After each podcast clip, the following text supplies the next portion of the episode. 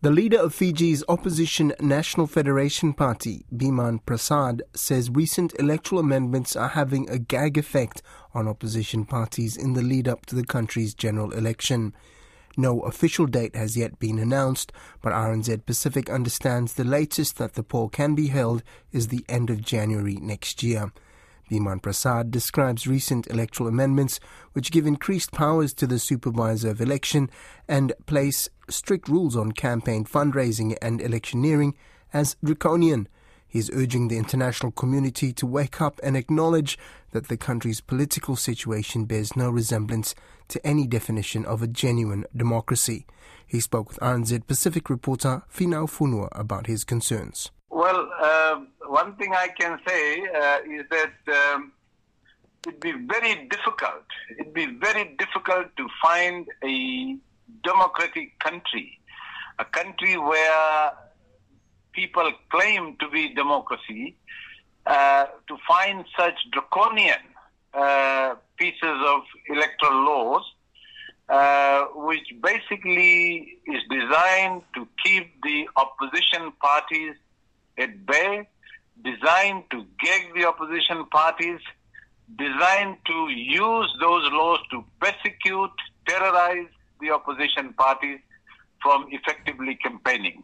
So, in a nutshell, those are the kinds of electoral laws that we have uh, in this country.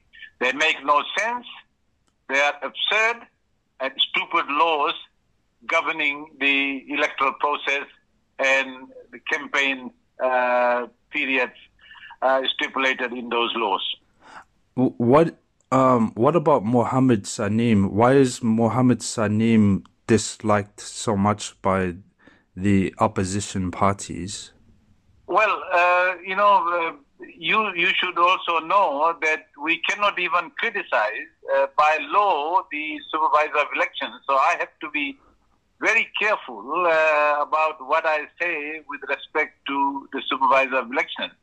All I can say, of course, is that this government, uh, in which the Attorney General, uh, in which the Minister for Economy, in which the Minister in charge uh, of elections, uh, in charge of the elections office, and the uh, and, and his role in the appointment of the electoral commission is also the general secretary of the Fiji First Party.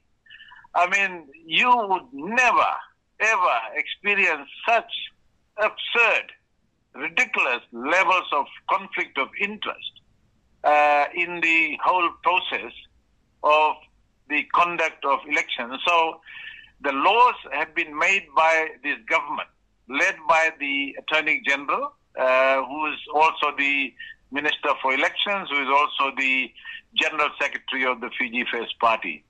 So uh, that is the situation we have uh, in this country at the moment.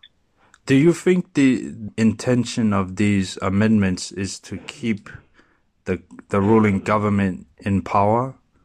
Uh, precisely. I mean, this is a bunch uh, who have come into power through the barrel of the gun in 2006.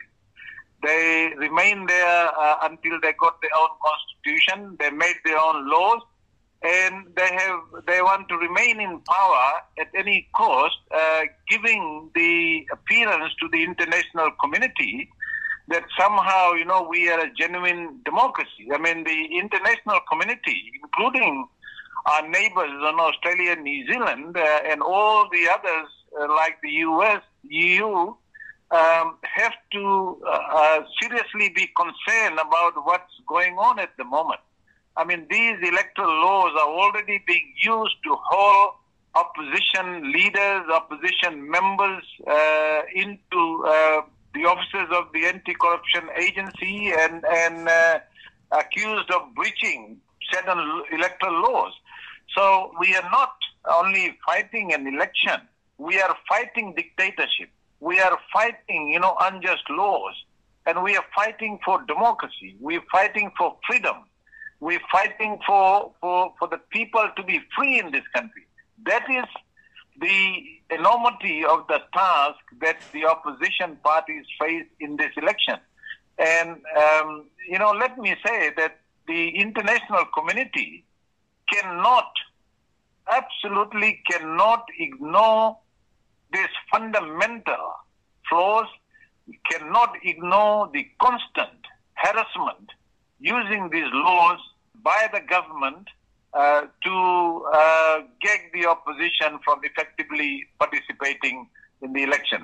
This is a government which is flouting its own campaign rules in the guise of the fact that they are in government. While the opposition parties are gagged by the strict laws about campaigning, about helping people, about making donations, this is a government which is on a rampage. They're using state resources, they're using government vehicles, they're all over the place, dishing out, uh, you know, little things uh, to the people at the expense of the taxpayers within the campaign period law which they made themselves. So it's a, it's a one-way traffic uh, right now uh, in the campaign uh, freedom.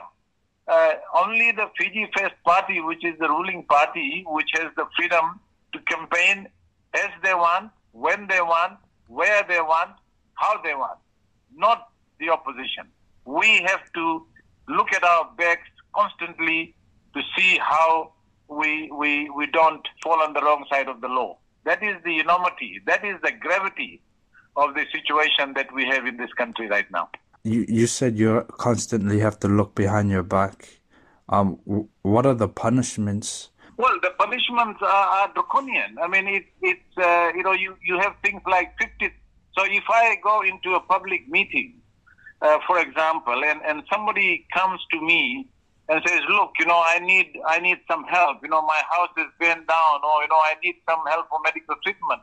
And if I give uh, hundred dollars to to the guy who came to the meeting to to ask for help, then I am uh, breaching the law. That will be construed as boat buying, and if convicted, I could go to jail for uh, more than five years. I could uh, end up paying fifty thousand dollar fine or both. Uh, so that is the seriousness of the stupid law that is there. And, and yet, you know, this is a government, you know, which carries on uh, business as usual within the campaign period, uh, dishing out everything using taxpayers' money.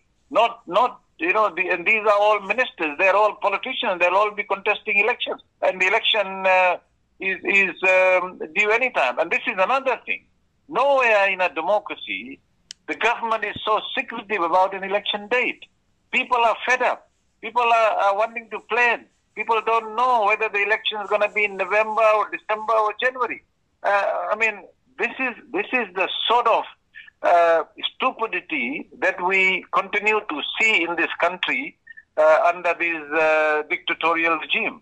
And that is the message that I want to send to the international community that uh, don't be fooled by by these these uh, propaganda.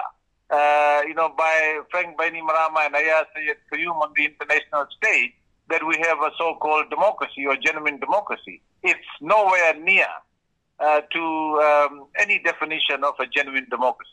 RNZ has reached out to the minister responsible for elections and the general secretary of the Fiji First Party, Sayed-Khaiyum, for comment.